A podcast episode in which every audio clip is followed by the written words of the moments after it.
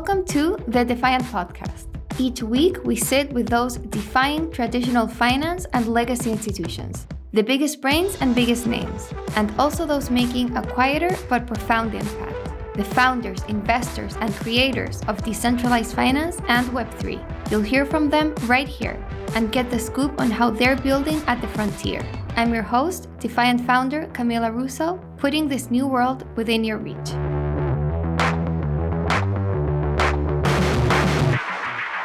So excited to have Yoni Assia here on the Defiant podcast. Yoni, it's great to have you here. Welcome. Thank you very much. It's great to be here. Yoni Assia is the founder and CEO of eToro, one of the most successful crypto and stock trading apps on the market with 27 million users in more than 100 countries at the time of recording. Originally founded in 2007, it was one of the pioneering companies to incorporate crypto to their platform as early as 2013. So, what led Yoni to being so early in crypto? And where did the idea of eToro stem from? DYDX, the decentralized derivatives exchange, is on a mission to build the world's leading crypto trading platform. To further this mission, the team is now developing the next version of the protocol, V4. DYDX V4 is planned to launch at the end of 2022, and it will be open source, fully decentralized, and entirely controlled by the community. To help power this next step, DYDX has launched a grants program with funding allocated to open source builders, contributors, and ecosystem integrations. Come build the future of decentralized trading at DYDX Grants. I actually started my passion to both the internet and capital markets when I was very young. I did, I think, my first trade when I was about 13, and I'm the oldest of Generation Y now, celebrating 41 years old. But when I was a teenager, this was really the beginning of the internet, and I was super excited about being able to connect with everyone around the world. And these were the technologies that inspired me and I've always been passionate about. And when we started eToro, I started eToro together with my older brother, Ronen, who comes from an industrial design background, a product background. And he always used to make fun of me that I have an accountant fetish. I sit in front of multiple charts with spreadsheets and with newspapers around the computer.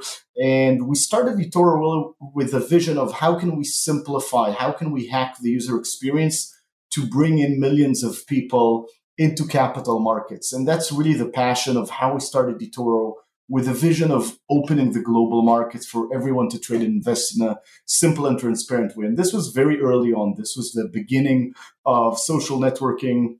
So we started adding more and more layers of social networking into the eToro platform. We started eToro 15 years ago when I was about 26. And since then, everything evolved to become what is today the largest social investment network where people can actually both trade stocks and crypto within a social network wherein they can share their performance with each other and copy the most successful investors on the platform. Very cool. Okay, so unpacking that a little bit. So you started uh, eToro as a way for, to get people to invest in stocks easily, and this was back in in what year? We started eToro in 2007. 2007 okay and so initially was it basically a, a, place to to buy stocks without kind of the the social component uh, like following investors and so on that it now has we started by simplifying access to capital markets to various markets like currencies commodities indices we wanted to really simplify the experience of being able to easily open an account easily fund mm-hmm. an account and easily make a trade. What we then realized, starting to add social features, is that people also needed help figuring out what to do. So it's not mm. only about simplifying access to the markets, it's simplifying decision making or the help in the decision support system that people need. And, and we chose social features, basically the ability to see what other people are doing, to have the ability to talk to other people, and then eventually to be able to automatically copy people. So when you see someone who is a successful investor, you can actually say, I want to copy this person with a thousand dollars, and it copies his entire portfolio into your thousand dollars. And every time you trade, he trades, it trades in your account at the same time, the same proportion, the same price. So it gradually became not only a place to easily trade, but also to easily connect with other people, to learn about capital markets, and to copy the most successful investors. Around when did you add the social component? We added early on the beginning of the social components was really early on, like 2008, 9. We added mm-hmm. the chat feature and the profile feature. But then in 2010, we created what we call the open book, where you could actually see the trades of other people and see their performance. And then I think in 2011, we added the ability of copy trader, which enables you to automatically copy other people. Yes. Okay. So 2007, you started as first step was simplifying investment. So can you also break that down a little bit? Like, in what way were you trying to simplify investment? So, first of all, if you think, uh, and I think this still is the case for a lot of people in a lot of countries, people are very much afraid from making decisions in capital markets and investing. It used to, when we started eToro, you had to also, and again, that relates to later on our fascination with blockchain, you could only fund accounts with wire which took if you were you know outside the US it might take you even a week or two weeks just to open an account. So really the first initiation is how do we simplify the process of onboarding and the second one is realizing that the user experience that the flow of how people make their first trade that's very important to gain experience. It also led us to build the demo platform uh, which interestingly enough is still unique today if you think of trading platforms we're one of the very of the few that actually have a simulator. So any person who opens an account gets hundred thousand dollars of virtual money where they can experience the platform for free without risk. Okay, so you simplified the process of funding the account. So instead of doing a wire, did you do it using another uh, method? Still, people can now open an account with eToro in some places with as low as ten dollars. They mm. can do it with a credit card or PayPal. So everything is streamlined. So you download today, you download the app. Back then there weren't apps, but you download the apps, you open an account, the entire sort of KYC and everything is automated. You can fund an account with as low as ten dollars and then buy a fraction of Bitcoin for ten dollars or a fraction of Google or Tesla for ten dollars. So all, all of these beats in the process to make it efficient from the moment that you potentially see an ad or read an article about an asset to where you onboard and actually open the trade, simplify that process was a big part and still a big part of our journey on how to make it as simple as possible for a person to become from a non-investor to an investor. Got it. And when you were doing uh, your trades when you were 13 how were you how were you doing this and you're in in from israel right like were you doing this kind of in in tel aviv like investing in in israeli stocks or like how exactly were you doing it?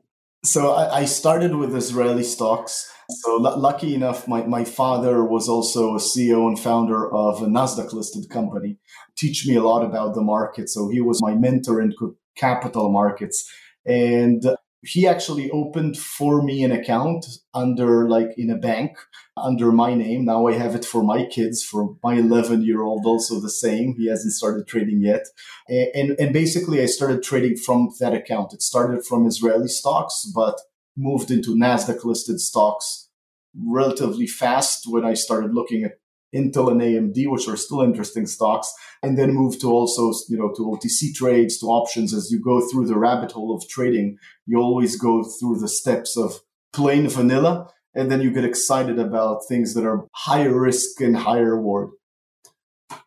So your your experience reminds me of my brother. So my brother uh, was always like super interested in markets and trading, and he was like trading stocks when he was like very young as well.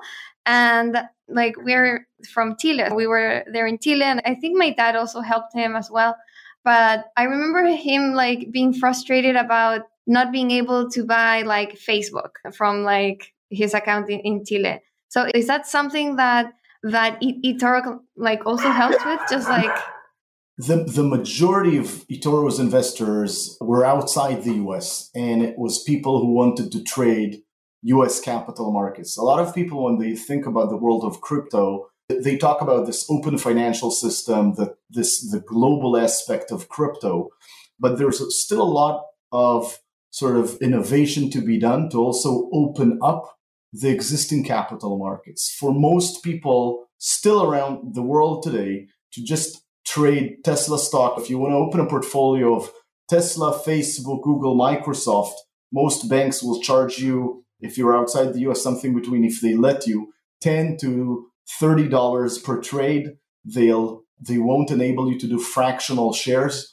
So a lot of the things that in crypto are native, which is the global nature of crypto, which is the fractional part of crypto to be able to buy a fraction of Bitcoin or ETH, is still not the standard in a lot of places, even for US stocks. Gradually, it's becoming more flattened. So platforms like eToro and others are democratizing finance, enabling more people to access capital markets as a whole. We also offer people to trade in European stocks and Asian stocks. But again, this is a process because historically, capital markets were a very local for retail investor, were a hyper local market. Most people used to trade from their local banks in their local currency, local stocks, local financial advisors.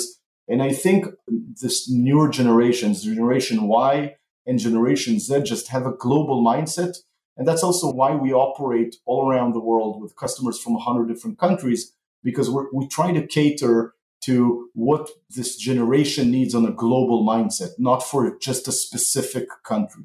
So, in the case of, uh, let's call it traditional uh, capital market, like s- stocks, what eToro is doing is uh, being the intermediary so that stocks can trade a little bit more like crypto, like in this global kind of fractional way uh, that everyone can access. So, so maybe it doesn't work like eToro like sets up accounts in a global market so that it is able to do those trades for its customers. Is that kind of how it works? Yeah. So w- when you open an account in eToro, you can fund it with a credit card or a debit card or PayPal. You open an account, you fund money in your account, and then you can trade basically variety of markets from commission free stock trading uh, and fractional stock trading in US stocks, European stocks, Asian stocks, to crypto trading across 60 different crypto assets, to also commodities like gold and oil, to ETFs, to traditional currencies. So we're trying to take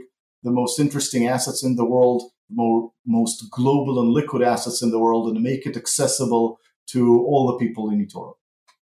Got it. And then at which point did you start to to add crypto? And, and I understand that you did this pretty early on. Like what what drew you to add crypto so early? So during 2008, during the financial crisis, uh, which was very interesting as a fintech entrepreneur, because suddenly we saw all the systems black out. And that's for somebody coming from a computer science background, it like showed me how broken the system is because suddenly the banks were closed, you couldn't trade, the markets were closed, everything froze. And that led me to start writing about some eh, about the concept that is called the GoodDollar, which we launched later on as universal basic income on the blockchain. But when I started writing about the GoodDollar, what I wrote is there's a need for a transparent money system which is open 24 7 and a need for a currency for the internet. And then I shared it with a lot of my friends and with my brother. And then when Bitcoin started back in 2010, people started sending me, hey, look, there's, there's something that looks like this currency of the internet in the system. And I just immediately fell in love in the technology. When I started, we started, you know, mining a bit. We started buying crypto very early on for $5 per Bitcoin. And when I started using Bitcoin, so we used to talk to people at Bitcoin Talk, uh, which uh, still exists, where Satoshi originally, I think, published the the uh, the, pay, the white paper of Bitcoin. Then we started talking to people and actually paying them with Bitcoin. And when I started using Bitcoin, it was the same feeling when I started using the internet and when I made my first trades in the stock market. I feel this is a technology that can connect everybody around the world and that this eventually this technology can change the entire world of financial services to be one open financial system that is open 24/7 for everyone around the world and doesn't shut down suddenly when there's a financial crisis. So we were very excited and passionate about Bitcoin. We started writing about the tokenization of Bitcoin very early on. We actually we actually built a decentralized exchange on Bitcoin with atomic swaps of tokenized assets we called colored coins back in 2012. And, then we added Bitcoin trading at the end of uh, 2013 to the platform. We were one of the first regulated financial institutions, right? Because we're regulated as capital markets providers, we have to also explain to the regulators what we're doing.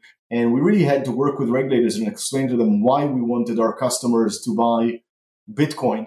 And this was just before Mt. Gox collapsed, uh, which wasn't a great timing. But I think we were very early on to learn how to custody, how to explain to regulators what we do with crypto.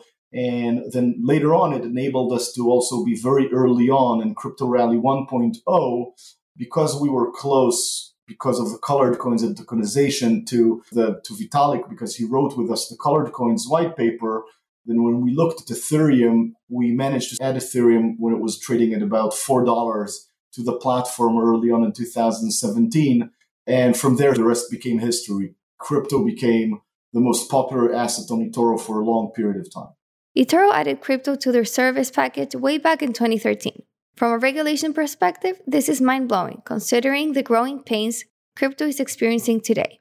So, what did that process look like nine years ago? And how has regulation developed since? Check out Oasis Network, one of the fastest growing layer 1 blockchains. Oasis aims to offer improved privacy and scalability compared to other existing blockchains. They have a $200 million ecosystem fund to help projects build on its network, and it's supported by investors including Pantera, Binance Labs, Dragonfly, and Electric Capital. DeFi on Oasis offers close to zero gas fees, high throughput, and has surpassed $250 million in TVL in a few months. Some of Oasis DeFi projects include DEXs like YuzuSwap and GemKeeper, and Fountain Protocol, a cross chain lending platform. Visit oasisprotocol.org to learn more. It was a difficult process.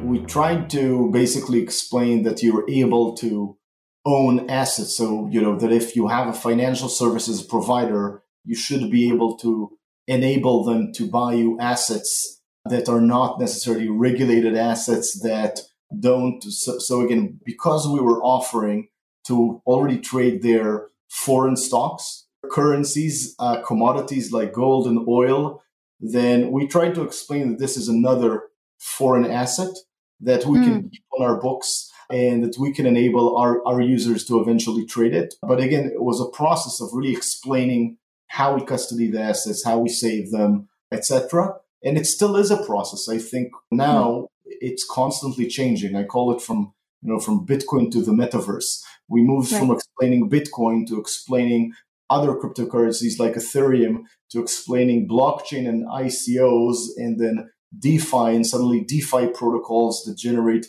yield and staking to now NFTs and, and it'll just keep on moving. I think this world is moving so fast. And it's really hard for regulators to keep up with that innovation and how to build that framework where they can protect customer interests alongside enabling customers to enjoy that huge spike in innovation that we're seeing in financial services.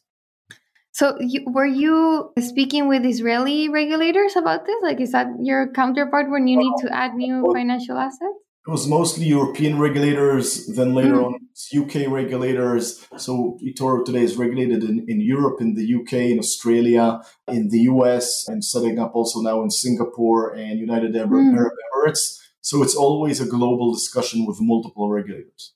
Oh, so you need to talk with regulators in each country that that you're operating, yeah. not just where you're based. Yeah, exactly. Where, where oh my god, I don't envy that. Sounds like a pain. right now, how like what's your crypto offering look like? How many tokens do you offer and like what sorts of I don't know, do you offer something else besides trading tokens? Sure. So first, we offer the global markets alongside crypto assets. We support mm-hmm. today about 60 different crypto assets. We have this process of doing due diligence on crypto assets before adding them to the platform and we continuously add more and more crypto assets so we try to cover i would say you know the top 60 and obviously going to the top 100 top 200 we offer also a wallet So people can trade crypto assets alongside stocks. You can buy Tesla and Facebook and Google alongside Bitcoin and Ethereum and Ape token. And then you can also withdraw to your wallet, right? So you can obviously move your Bitcoin and Ether to your wallet and move it to your hardware wallet. So that came later on because we started with a trading platform and then we created what's called today the eToro Money platform, which enables you to basically move assets from the trading platform into a custodial multi blockchain, multi sig wallet. And that product also offers today uh, a Visa debit card, which is connected to basically your crypto wallet. And we continuously add more and more features, both on the crypto side. So we just launched our Delta portfolio tracker, which enables you to track all of your crypto assets on your hard wallets, on your exchanges. So you can actually connect about 100 different exchanges to Delta today. And you can actually track also now your ETH NFTs and explore about 45,000 collections of NFTs. So we're constantly evolving with the market. Uh, in Delta, you can actually explore, I think, about 15,000 different crypto assets. So we're constantly evolving and adding more assets as we see what's interesting for our users. So you can move your uh, crypto assets to to, to a wallet, uh, and this is a custodial wallet. Are, are are are users able to move their assets to a non-custodial wallet, or is it always in kind of the eToro system? Oh, they can move it to their custodial wallet. Then from their custodial wallet, they can move it to their own non-custodial wallet. So people hmm. are able to, to take it off to their you know hardware wallets if they want as well. And we are thinking today how to integrate better the eToro experience from a transition from CeFi to DeFi. So we're very mm. excited about what we're seeing in, in Web3 and in DeFi. But there is a bridge that still needs to be built. Like most people, I, I trade on DeFi quite a bit. I'm very excited about smart contracts in that space. Mm. But how you converge between customers who are working in a regulated environment and used to work with custodial assets to a non custodial environment that's something that we're looking at right now and figuring out the right path for our users. Oh, that's so interesting. What what are you like? What's what are your your thoughts, initial thoughts at least, uh, with integrating DeFi? Like, it, it, would it be something like what Coinbase tried to do, offering lending using something like Compound in the back end, or like what kind of thing are you exploring? So I, I, think the first steps for us, we started offering staking on some assets on the eToro platform, which included globally Tezos Cardano ETH 2.0. And we started that from a custodial point of view. So we said, mm-hmm. okay, we custody the assets, we'll do it.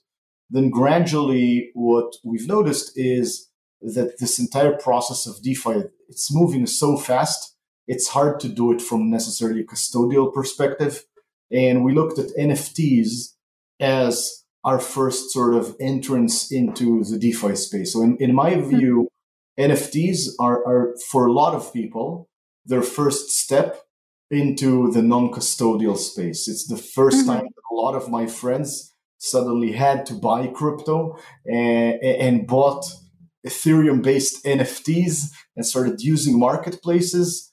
I think NFTs create a bridge between quote unquote normal people and DeFi. Mm-hmm. because until very recently, I think only extremely sophisticated users used DeFi. It's it doesn't mean it's it's extremely sophisticated. Doesn't necessarily mean that they're PhDs because I think sometimes super sophisticated could be just a very smart 16 years old or 21 year old who's figuring figuring that out and is a crypto native. But I think gradually what's happening right now, which is why we are excited about the NFT space, is you see a lot of people who weren't into crypto, right? And, and I found myself numerous times explaining to non crypto people why should you invest in Bitcoin? Do you have the digital gold? What's Ethereum and smart contracts? Why should you invest in Ethereum? And then as you go through the various crypto assets, you lose most, again, normal people because they're mm-hmm. like, okay, I get crypto, maybe I get also smart contracts. I don't get the crypto asset number 30 and why I should be interested in it, unless again I'm a trader, right? Unless I'm a spe- I'm speculating on something. And again, token economics is more com- complicated proper- properly than investing in stocks. But I think NFTs enabled people to see something that's more tangible, right? It's non fungible, but for most people, it's suddenly tangible. I hold this image, I see this image, I, I hold this digital art, and it and it suddenly what we're seeing in the space is people are coming from from music to celebrities to sports to people from really all the areas of culture suddenly are going into the crypto space and exploring it. And I think for us at eToro, where when we always thought of simplifying finance and how do we create a simpler access into capital markets and into crypto markets, suddenly means there's interested people that want a simple access to now DeFi with NFT, I think being just simply the first asset, you know, mass market asset class for crypto. Yoni believes that the NFT space has been a catalyst for mass adoption to crypto, citing their tangible nature as having greater appeal than purely financial instruments. So, how is this being enabled on eToro? Will NFTs be made available on the platform directly? Liquidation free, long term leverage tokens. That's what's coming fresh out of TracerDAO's perpetual pools. Deployed on Arbitrum, you can take long or short positions with leverage to trade anything commodities, crypto, equities, even NFTs. Dive into perpetual pools at tracer.finance. You can also learn more about this release with The Voyage, a week by week journey to earn TCR rewards. Head over to tracer.finance today and take a look for yourself. So right now, we really just started. We just launched two weeks ago our Delta product, the Delta Portfolio Tracker, which enables you to connect your non-custodial wallet, whether it's MetaMask or, or I think through WalletConnect, 30 other providers. So you can actually connect into Delta your non-custodial wallet so you can track your NFTs. We started with Ethereum, but the purpose is really to be able to explore all of your assets across all blockchains in one place and not only Web3 assets, but Web2 assets as well. So you can connect your eToro wallet, you can, can create, uh, connect your eToro account, you can create other accounts like your Coinbase and Robinhood, your Binance account. So you can aggregate all of the assets into one place. And then we started supporting 45,000 collections. So we can actually track data around 45,000 collections of NFTs, see their prices, see their activity, and the next step is now we're connecting to marketplaces. So you'll be able to connect your eToro account into your Delta account to basically access various marketplaces for NFTs.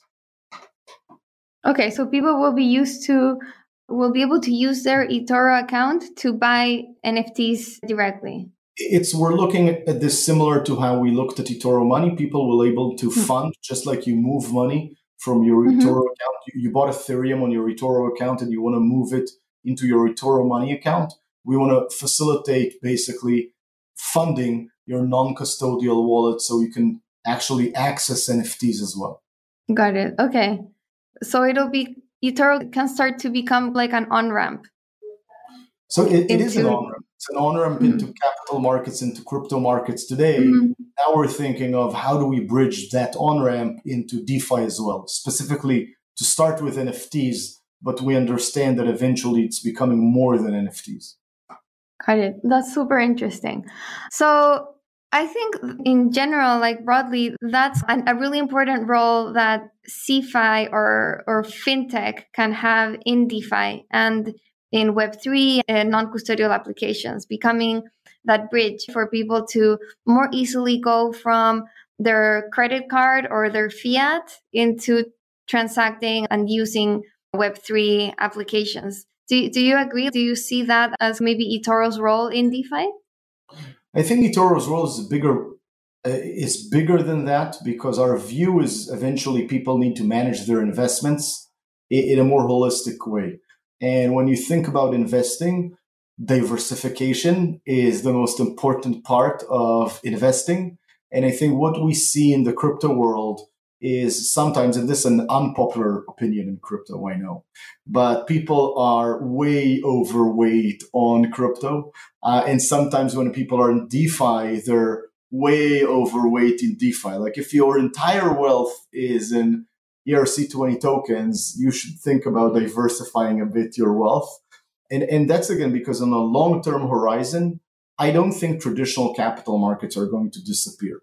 And people need to understand how to manage their investments on a long term horizon across multiple asset classes, both stocks, potentially even bonds, although they haven't been favorable recently. But now, when interest rates are going higher, ETFs, crypto assets like the core crypto assets of you know bitcoin as digital gold and ethereum as digital oil and of course defi which enables you access to newer type of assets or nfts as digital art our view is that our role is to help people manage their investments and become successful investors across multiple assets so they can understand how to manage their entire wealth eventually both on web 2 and web 3 i think in that convergence between Web 2 and Web 3, I think there's a, a, how it's all a question of how fast is this transition going to happen. In my view, we're looking at the next maybe 10 to 20 years where most assets in the world become digital because you can't even think about what it means not to be digital because it means you're analog. So I don't think in 20 years we're going to have a lot of analog assets, right? So we're going to have uh, central bank digital currencies. We're probably going to have government bonds. We're going to have most stock markets move into a transition of 24 7 blockchain based assets. We're going to have a variety of digital art and obviously crypto assets as they exist today. Eh, but this is a long transition, and it's all, always easier with new assets to do transition and transformational technology than with existing assets within that process, there is a big question on, you know, I'm meeting more and more people who are crypto native, who were, you know, their first investments were crypto. They just want to do non custodial, on chain transactions. And they're basically telling us we don't want to do anything that's on, that's not on chain. The question is, how do you transfer then traditional assets, maybe even gold, and oil and the stock markets into on chain to give that holistic experience? And how does that process look like going from CeFi into DeFi? Because I think eventually most assets in the world are going to be digital assets. You can say DeFi is the world of digital assets, but it's all, but some of the centralized entities are still going to have a role. And some of the centralized assets, right, the stocks of a company Apple shares are centralized by definition. Those are shares of Apple. So how will those get eventually digital for a digital native, a crypto native generation? So interesting. And do you think that will be the, the default in kind of the younger generation that more and more people will become crypto native and want to do everything on chain? Or will it, for like decades to come, do you think it'll still be a minority? I, think it'll become the majority. I, I think the mm. technology and the pace of the technology is people used to say there's traditional finance and fintech runs 10 times faster than traditional finance. I think what we're seeing in the DeFi space is running a 100 times faster than traditional finance. And I think eventually you, you when you have industries that run simply faster, they eventually eat the old industry. And so I, I do think we're looking at an inevitable transition where most assets in the world become digital assets, blockchain based assets. But there are a lot of open questions around KYC, around regulation, around permission versus you know permission versus permissionless blockchains. Hmm. I think uh, in this transition from traditional finance to decentralized finance, I think a lot of that those questions haven't been answered yet. Yoni believes eToro's role is to bring diversification of assets to portfolios within the space, offering alternatives such as ETFs, smart portfolios, and social investment. But which model has been adopted the most in crypto, given the popularity of passive investment in TradFi? Is crypto inherently different? To swap crypto, a user has to choose among hundreds of dexes on multiple networks, all offering different rates and fees. Do you want to avoid that hassle? Swap on 1inch, a DEX aggregator that gets you the best rates than any single DEX. Enjoy the unlimited liquidity across multiple networks and top level security. Try 1inch now. I think it's interesting because, again, we're looking at two very big transformations, which, again, are both transformation of wealth, right? So we're looking at crypto markets moving potentially from $2 trillion to $200 trillion, which is really on the back end, right? So assets becoming digital. And from the other end, we're seeing a generational transformation of wealth moving from older generations to younger generations. That's by default also from our generations growing older and amassing wealth.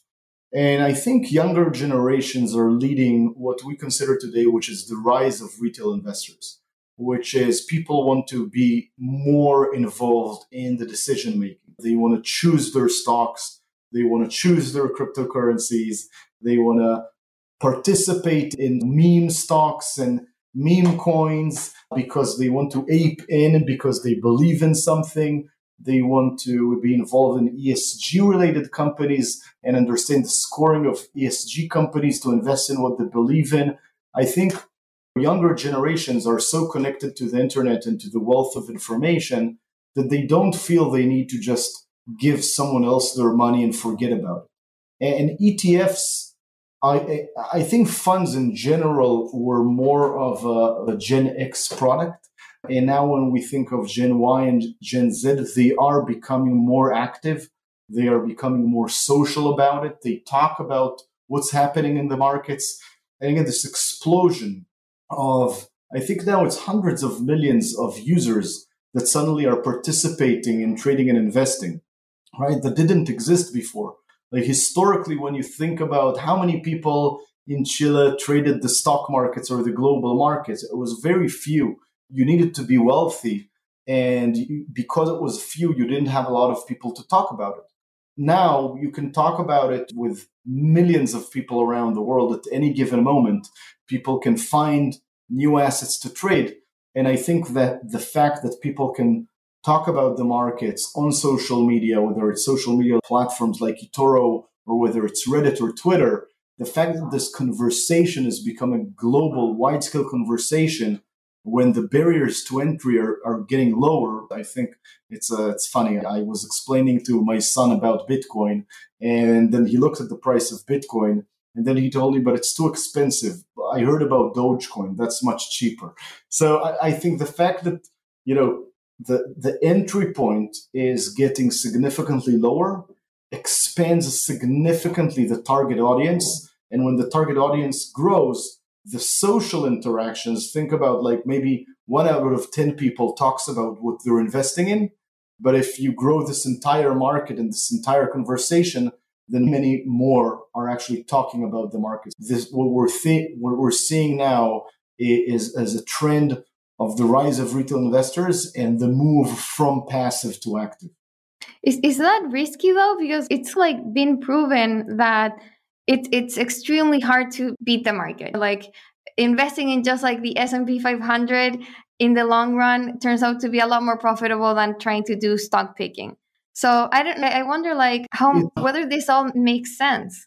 It, I think first taking risk by investing in anything means taking risk. But you can ask yourself another question. Does it make sense to buy Bitcoin? It's taking risk.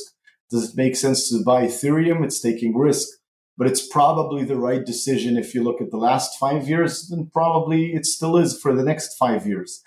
I think it's all about understanding how to take risk. You, you, you asked me as we started that you'll want to talk about entrepreneurs and, and what they need to learn in order to, to build a business. And it's all about taking risk because no risk, no reward. You need to understand the risks. You need to analyze the risks. I'm a very big believer that across time, if you learn how to invest in growth assets, risk, which by definition are risk assets, whether it's tech stocks, whether it's sometimes undervalued stocks, whether it's crypto assets, whether it's ICOs, maybe sometimes to an extent it's NFTs. It's always about taking risk and understanding how to manage that risk. And, and I think we're seeing retail investors saying we want to take that risk and we're willing to take that risk and understand it because we're looking for that reward as well. We're looking for those upsized returns. And I think that it makes sense to enable people as long as they understand what are the risks they're, they're taking to participate in it. I think gradually it also teaches a lot of people about volatility. And, and, I, and I think learning about volatility, that's why I tell people right now, some people ask us, how do your users handle the market correction? Because some stocks went down by 50%. And I tell them they already learned from crypto how to handle volatility. And if you think about like memes in crypto, like hodl, right? Well, hodl actually means something that Warren Buffett has been saying for the last like, the 50 years. You believe in something, you invest in something, invest in the long term, hodl it. I think that the statistics that the average portfolio manager or the average stock picker does less than the index, I think that's a bit of a, in my view, that's a bit of a misleading statistic because you're talking about the average person makes less than the average. So if you take fees, errors, etc., that's almost by definition the issue. It's not that I don't think that it makes sense to invest in ETFs and, and, and just I think it's a good investment just to invest in ETFs of Nasdaq and the S&P. But I think if you have a view in the markets, if you want to form a view of the markets, if you think that you want to be over allocated into crypto or tech stocks because you believe in techno- in that technology or that technology, if you believe in renewable energy and you want to buy stocks of solar energy companies, I, I think it makes sense for you to make those decisions with your money. It's your money. You worked hard to get that money. You should have the ability to make the decisions where you want to invest in. So to you, like the, the right way to do it is okay, take a view, like you don't have to be market kind of neutral. Take a view, but also do it in a diversified way. So you're not having you don't have everything in, in one sector. Yeah, I think again that that's a, in investing the concept of diversification is very important because you want to always have so that doesn't matter what you don't want to put all your eggs in one basket because then if something happens, you basically don't have access to capital and to reallocate. So it just I invest in value stocks like Coca-Cola and McDonald's. I have blue chip value stocks. I invest in tech stocks. I am heavily overweighted into crypto markets as well. And into crypto, I'm more into sort of the large cap crypto versus the small ones, but I invest across the entire crypto market. But then when you have a correction like we're seeing now, where tech stocks are getting a hit, or tech stocks that are not profitable are even taking a bigger hit, then you can take some money out of your value portfolio and reallocate because that's where the opportunity.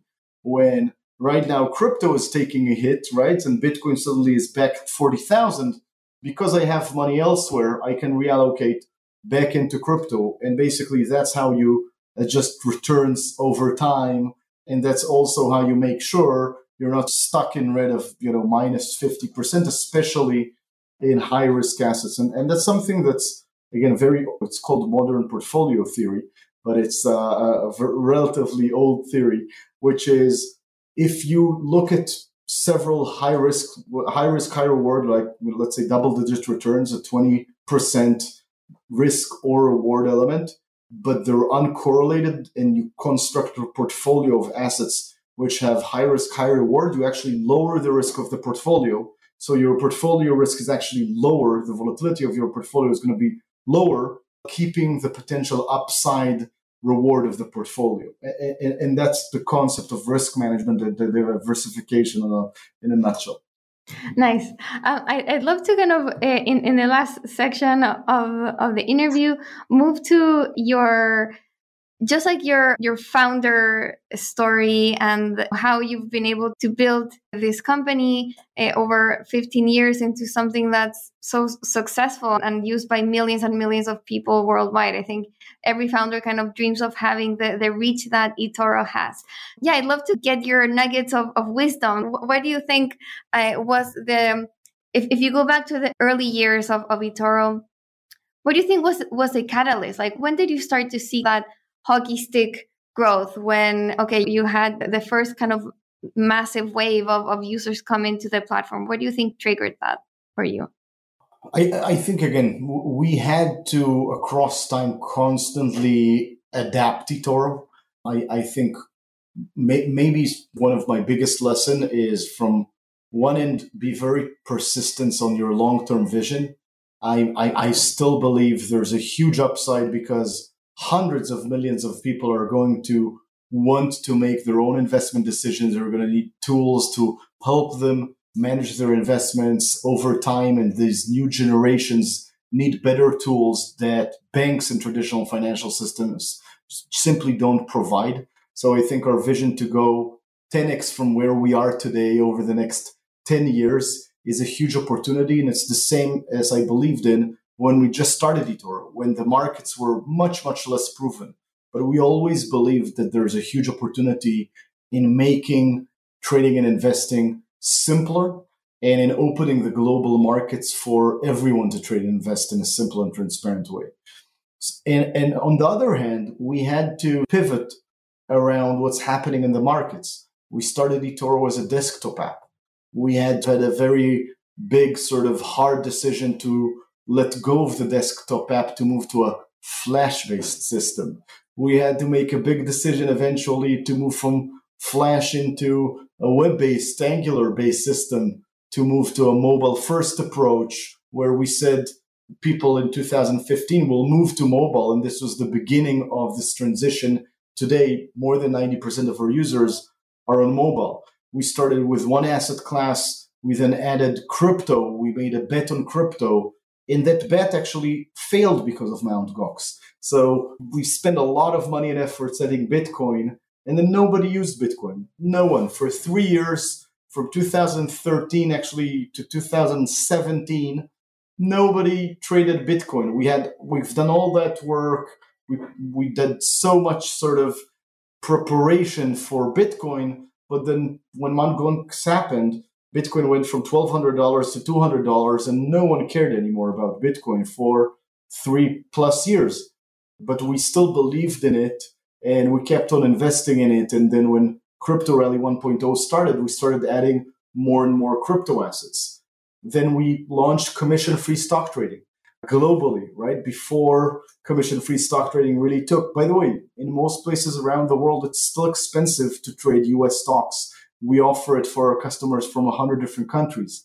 So, again, each of these innovations, you need to have a very long term horizon to keep on investing in what you believe in, but also look at where the markets are going and being able to navigate. Right now, we don't have any business in DeFi, but I, I understand the importance of DeFi on a long term horizon. So we're making our first steps into DeFi, where I think NFTs are just a great way to bring non crypto people into basically this new asset class, into DeFi, into non custodial wallets, into NFTs. So it's it's constantly trying to look at where the market is and adapt your long term vision into what's happening in the markets now on, on various horizons, on what you have to do right now, what needs to be done in the next three years and where you want to eventually be in the next five to 10 years. That's so insightful. So, have a long term conviction, but also the flexibility to adapt to shorter term industry or market wide fluctuations. 100% agree. Okay, and then to wrap up, I'd love to ask you, Yoni, what makes you defiant? What makes me defiant? I, I, I think understanding that the world is changing all the time and that people constantly think of the status quo. We have this shirt for the GoodDollar. It says defy the status quo. I think people very easily think that what is today is what's going to be tomorrow. And I think I understand very well that status quo constantly changes and you need to look into the future, understand how tomorrow looks like, and aspire to be relevant where tomorrow is and not where the status quo is. I love it. I think that's a great message to end with and a, a great message to uh, all of our listeners. Yoni, what a pleasure. Thank you so much for joining me. Thank you very much. Pleasure. Thank you for listening to the Defiant Podcast. Together, we are taking hold of the world of DeFi and Web3 with the most influential voices in the space. Don't forget to subscribe to all our channels, our newsletter, YouTube, social media accounts, and of course, this podcast. See you next week.